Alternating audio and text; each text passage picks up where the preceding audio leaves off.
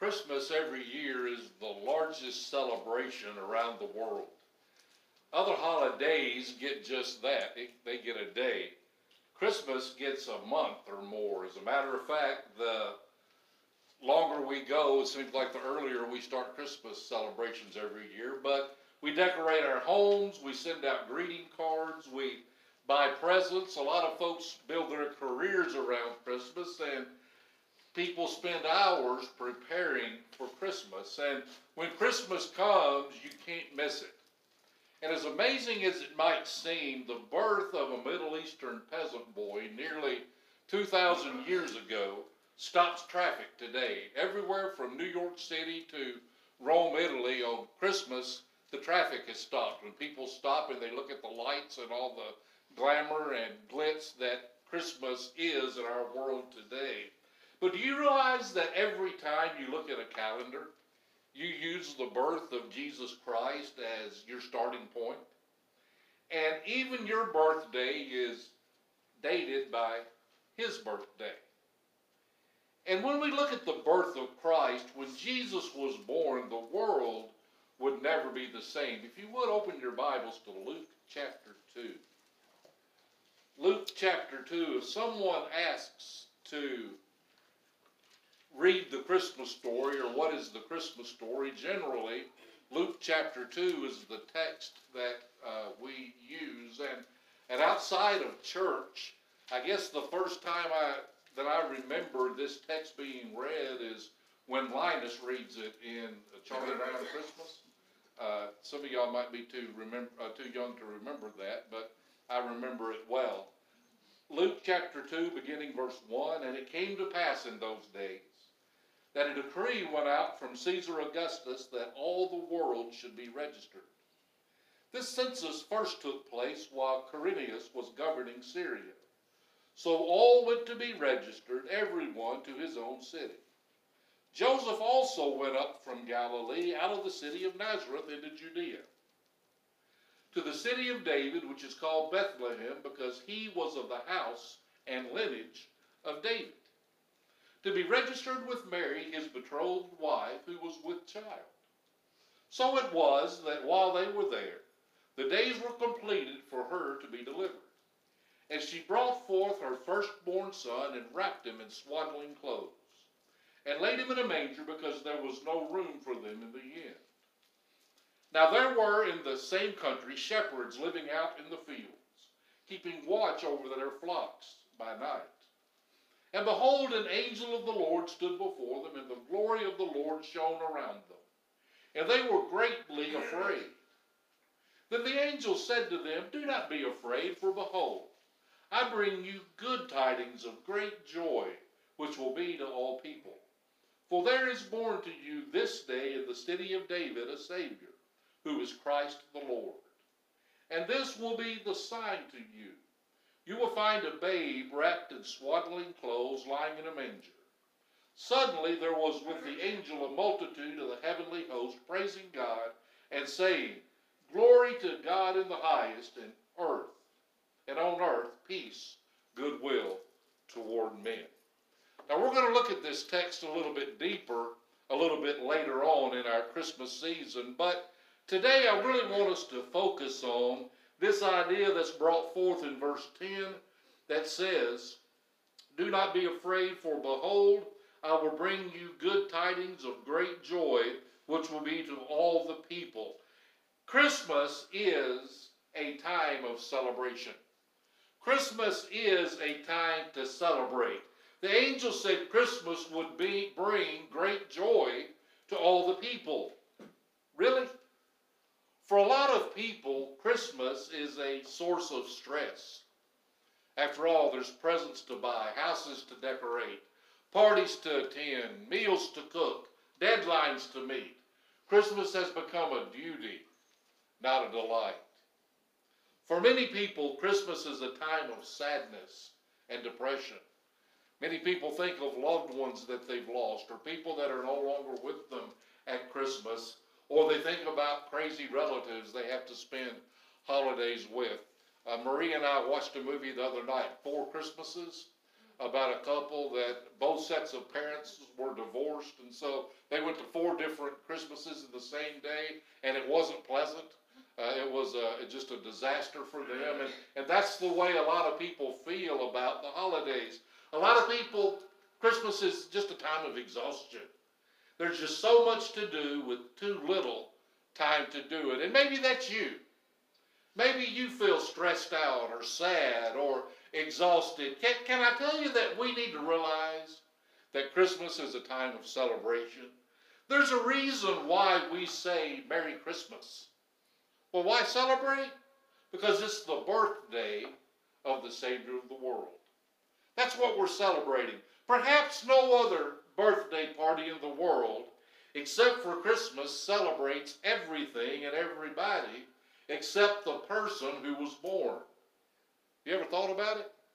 We mentioned Rudolph, the Grinch, Frosty the Snowman, Santa Claus. He gets a lot of props this time of year. But the one for whom the real birthday party is thrown outside of church, he rarely gets any attention. A survey was done, and people were asked what they were celebrating at this time of year. And here's what they said one person said, I'm celebrating the fact I made it through the year. You ever been there? Someone else says, I'm celebrating being home with my family. Someone says, I'm celebrating a Christmas bonus. I'm celebrating the fact that my son is home from Afghanistan. I'm celebrating the fact I finished all my shopping. And then a few people said, I'm not celebrating anything, I'm just surviving. And that's where some people are at Christmas. And while many of these things are great things to celebrate, they don't convey the real reason for Christmas celebration. The angel said, I bring you news of great joy. This was a personal message. The angel says, I've got good news for you. And this morning I have good news for you as well. It's a very personal message. Also, he says that it's for all the people, it's universal. Everybody has an opportunity to get in on this joy and celebration that is Christmas. Well, why celebrate? I'm going to give you three quick reasons this morning why we celebrate Christmas and why Christmas is a time of celebration. They're simple. Number one, God loves you. John 3:16 For God so loved the world that he gave his only begotten son that whosoever should believe in him should not perish but have everlasting life. Now if that doesn't rock your world, nothing does. God loves you. This summarizes and sums up why God sent Jesus. The entire reason for the season, the entire reason for Christmas is the love of God. God loves you so much, and He loves me so much, that He became a human so that you and I could get to know Him and trust Him as Lord and Savior. Theologians call Jesus coming to earth in a human form. The big preacher word for that is the incarnation. The big preacher word for the fact Jesus came is called Advent. Sometimes you hear people saying the Advent season. That's the coming of Jesus. Jesus is coming again at the end of the world. Sometimes that's referred to as the second Advent. So when you read things about this time of year, it's good to know what we're talking about. But John 1 and verse 14 tells us the Word, that's Jesus, Logos, became flesh and he dwelt among us. Have you ever thought that God has given humans a capacity to understand him more so than animals and other cre- creations that he made? The fact that we are made in God's image means that He has given us the capacity to have a relationship with Him. Because God loves us, He came to earth, and the world has never been the same. You know why God came to earth? One of those reasons is He wants to communicate, or He wanted to communicate with us face to face. Had he have wanted to communicate with the birds, God would have become a bird. If he had wanted to communicate with the dogs and cats, he would have become a dog and cat. But Jesus Christ left heaven and became human. The Word became flesh and he dwelt among us. This time, God didn't send a prophet. This time, God didn't send an angel. This time, God didn't send a preacher. God sent Himself. And He did it because He loves us. Scripture tells us that God is love. You were created as an object of God's love. Why? To give Him glory and worship Him. You were created in God's image. God loves you. And did you know that God's love for you as a Christian is unconditional? Did you know God loves you on your good days? He loves you on your bad days. He loves you on your vacation days. He loves you on your work days. He loves you on your stressful days. He loves you when things are not so stressful. He loves you when you worship Him a lot. He worships when you don't worship Him a lot. He loves you regardless of your performance. Isn't that cool? Aren't you glad God didn't say, in order for me to love you, you have to keep 610 of the 617 commandments? God didn't say that. The reason I know God loves me and the reason I know God loves you is because God so loved the world that he gave his only son. There's nothing you can do to make God stop loving you. Y'all, that's good news. Did you know that you can never be so bad that God won't love you anymore? Parents, grandparents, is there anything your child or your grandchild could do that would make you stop loving them? It doesn't mean that you're always pleased with them. It doesn't mean that you approve of everything they do. But can I tell you this morning that God loves you, and that's something to celebrate, y'all? You're loved. You're cared for. There's a lot of churches preaching bad news this morning. They say, well, if you do this, God will love you, and if you do that, God will love you. God so loved the world that he gave his only begotten Son. Now, understand, I understand about atonement and propitiation and justice, and I'm not saying that God saved us to live however we want to. There are things we do that does not please God, but that does not change the fact that God loves you. And that's something to celebrate. Secondly, not only does God love you, God is with you. We mentioned earlier that Christmas isn't such a happy time for a lot of folks. For whatever reason, it may be memories, lack of sleep, stress, medicines, hormones, food, tension, fear. We can give a lot of reasons why people don't enjoy Christmas. But can I remind you that Jesus came from heaven to earth in order to be with us? John 1.14 again, the Word became flesh. That's incredible enough. But he became flesh to dwell among us, to live with us. That's the word tabernacle. The word tabernacle you see in the Old Testament is the same word that John uses. It was the dwelling place of God. Jesus came not only because he loves us, he came because he wanted to be with us. He wanted to live life with us. One of the names for Jesus, and it's an interesting study to study the different names of Jesus. But one of those names is Emmanuel or Immanuel, and that means God with us. This morning, did you realize that God is with us? As Christians, God is in each and every one of our hearts. When we're here this morning, God is with us. When we leave, we get in our cars, God is with us. When we go home, God is with us.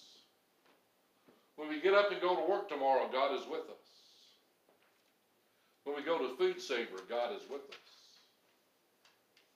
You know why? Because as Christians, He lives in each and every one of us. When Jesus came from heaven to earth at His advent, at His incarnation, He came to live on earth. When Jesus died and was raised and went back to heaven, He comes back to live in us through the Holy Spirit. Isn't that pretty cool? God is with us. Learning to connect to God or tune into God on a day by day basis takes time. It takes effort. It's an, it's, it's an acquired skill. Uh, when I was learning to play the saxophone, our band director had this insane notion we should learn to play scales. And if you've ever practiced the piano or played in band or even sang, playing scales is not exciting. It's do, re, mi, fa, sol, la, ti, do, ti, la, sol, fa, mi, re, do, over and over and over again.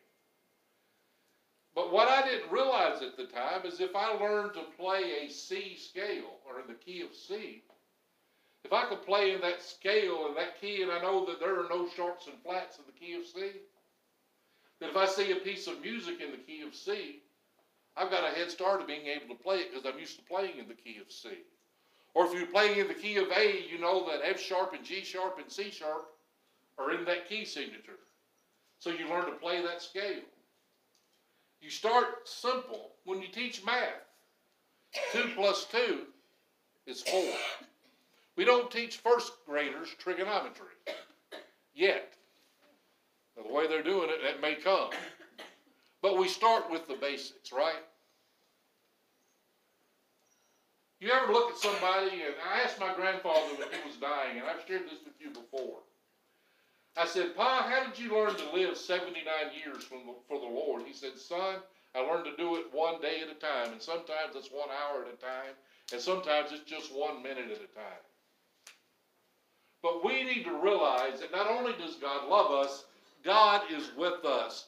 The angels told the shepherds, Don't be afraid. I read this phrase this week. It says, You lose your fear when God is near. That's a pretty good little phrase, isn't it? That we lose our fear when God is near. Y'all remember the cartoon Underdog? And I'm aging myself again. Maybe the but Underdog was a little dog. He was a shoe shine boy by day. It's a takeoff of Superman. He was a shoe shine boy by day, and then he would go into a telephone booth and he would turn into Underdog. Well, do you remember Underdog's favorite saying? He would always say when he came out of the phone booth and he was in his superpowers, he would say, There's no need to fear. Underdog is here. Y'all remember that? Y'all are laughing, so you do. I worked with that invitation all week, by the way. But can I tell you that as Christians, we have somebody more than underdog standing next to us? We have someone stronger than underdog. We have the Lord with us. Listen to these promises of God.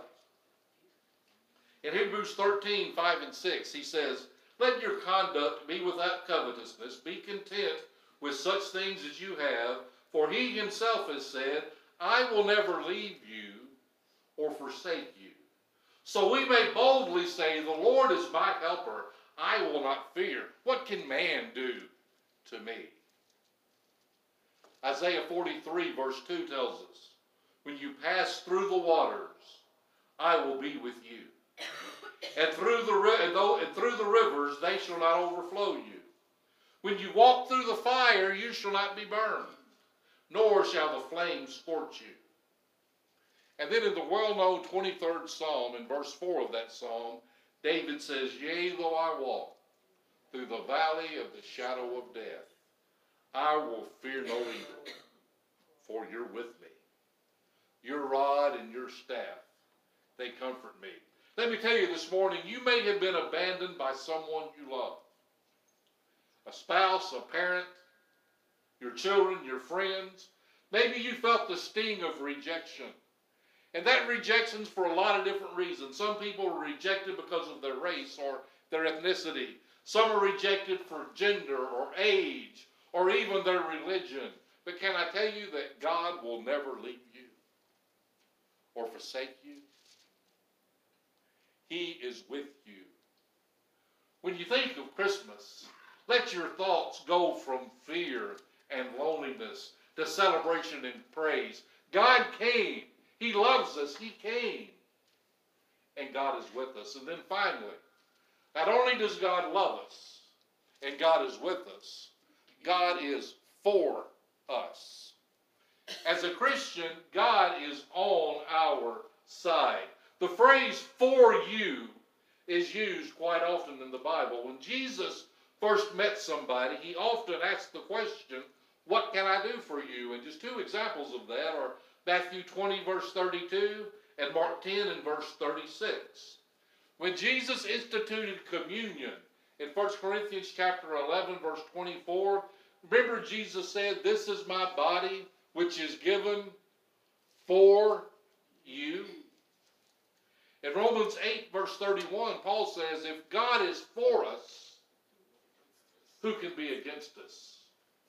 When you are facing attack, when things aren't going well, when Satan is coming after you, can I remind you that if you're a Christian, God is on your side? God is for you. He, only not, he not only loves you, He's not only with you, He's pulling for you. He's on your side. And I tell you what, when you're facing attack, it's good that God is with us. It's even better that God's for us. Amen? And He indeed is for us. A lot of us misunderstand God. As Christians, we think God, and we've been taught somewhere that God is up in heaven with His lightning bolt. And He's just waiting for us to mess up and say, Aha, I got you, and throw that lightning bolt down. But when we read Scripture, Scripture tells us that God wants everybody everywhere to come to Him and to know Him and to love Him. 1 Timothy uh, 2, verse 4 says that God desires all men to be saved and come to a knowledge of the truth. 2 Peter 3, 8 and 9 Peter tells us that the Lord is not slack concerning his promise, as some count slackness, but he's long suffering toward us, not willing that any should perish, but that all should come to repentance. Where does our fear from God come from? First of all, as Christians, our fear from God comes from the fact that I realize, you realize, we realize that God is holy and we're not, right? Why did Adam and Eve hide from God? Because they knew they had messed up. They knew they had sinned and they were afraid of God. There's a sense in which we should fear God. We should have a respectful fear of God. We've been given this, I preached a whole series on walking in the fear of the Lord. We've talked about that a lot. That's important. But it's just as important to understand that God loves you. And when you do mess up, He knows it. He knew Adam and Eve had messed up. And God simply wants you to come to Him and acknowledge that you messed up. You're not going to surprise Him. You're not going to catch Him off guard. He knows you mess up. Y'all, I mess up. I, I don't mean to. But sometimes my mouth gets out ahead of my brain. Y'all ever been there? Uh, where you just it's out before you realize what you said. I shared in our Sunday school class yesterday, uh, this morning. I'll share it with you guys now. Yesterday, I was coming back from Kroger, and if you know where that intersection is, where you leave Kroger and Dixon, if you go straight, you go to Big Lots. You turn left, you go toward Captain D's. You turn right, you go on toward McEwen. Well, the light changed, and I was going straight, so I had the right of way. Well, this young lady turned left in front of me, and I fussed at her. I said, Don't you know that you don't have the right of way? Why are you in such a big hurry? Where'd you go to driving school? Now, first of all, she didn't hear a word I said, so it didn't help a thing. But you know what happened to me right after I said that? Just as clear as if the Lord had been sitting in the seat next to me, He said, Really? Have y'all ever been there? where you let your mouth get out ahead of your, your brain and you mess up? Y'all, sometimes we just don't live right, do we? Now we should strive. God said, I'm holy, you be holy. That, that's, our, that's our goal is perfection. But y'all, I, I miss it sometimes. And maybe you miss it sometimes. Aren't you glad that God still loves you? Aren't you glad that God's still with you? Aren't you glad that God's still for you? First John 1 verse, verses 8 and 9, it says, if we'll confess our sins, and that doesn't just mean, Lord, forgive me of my sin. It means me saying, Lord, I was wrong for having a bad attitude and saying those words about that lady. He wants specifics. God knows where we messed up. He wants to know that we know where we messed up. Amen? It's more than just saying, God, forgive me of my sins. It's being specific about what sins are you talking about? Where do we realize we've sinned? But I want us to understand that even though we're sinners, and even though in a sense we should have a healthy fear of God, it is God, and when we sin, we sin against a holy God. But we need to remember that God's primary essence is love. I'm going to read this morning John 1 John chapter 4 verses 15 to 21. And this is a terrific paragraph. If you have your Bibles, flip over there right quick. John 4 verses 15 to 21. And I'm reading it out of the New King James.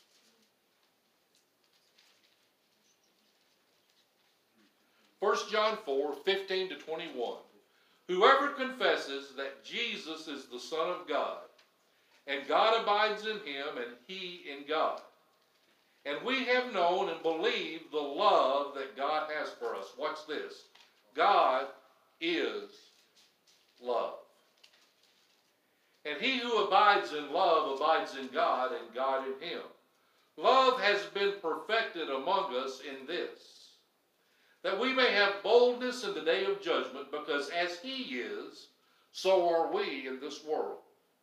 There is no fear in love, but perfect love casts out fear, because fear involves torment. But he who fears has not been made perfect in love. We have him, or we love him, because he first loved us. If someone says, I love God, and hates his brother, he's a liar.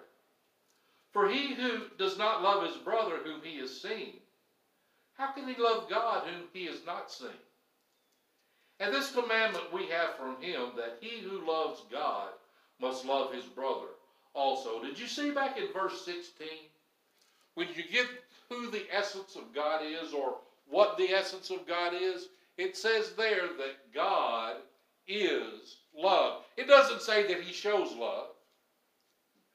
It doesn't say that he gives love, although he does. It says that he is God. Who is God? God is love. God loves us. And because God loves us, we don't have to be afraid to come into his presence. Did you know Scripture tells us some 365 times, depending on what translation you use, right around 365 times. There's one for each year. Scripture tells us to fear not. And he gives us 365 reasons to not fear. Quite often, it's this fear that causes us, like Adam, to run from God. When you were little, did your mom ever tell you you wait till your father gets home? That's kind of the way we are with God sometimes, isn't it? Just wait till God finds out. Guess what? He knows. And he loves you. And interestingly enough, when Adam and Eve sinned and they were hiding from God, or hiding from God, did you know God went out to find them? They didn't come to God, God came to them. They had messed up, they had sinned, they had broken that perfect fellowship that they had. And God went to find them. When your kids mess up, your grandkids mess up, and they're not home, and you know they've been to a crazy party, and you know they've probably done things you don't approve of that God doesn't approve of, let me ask you a question.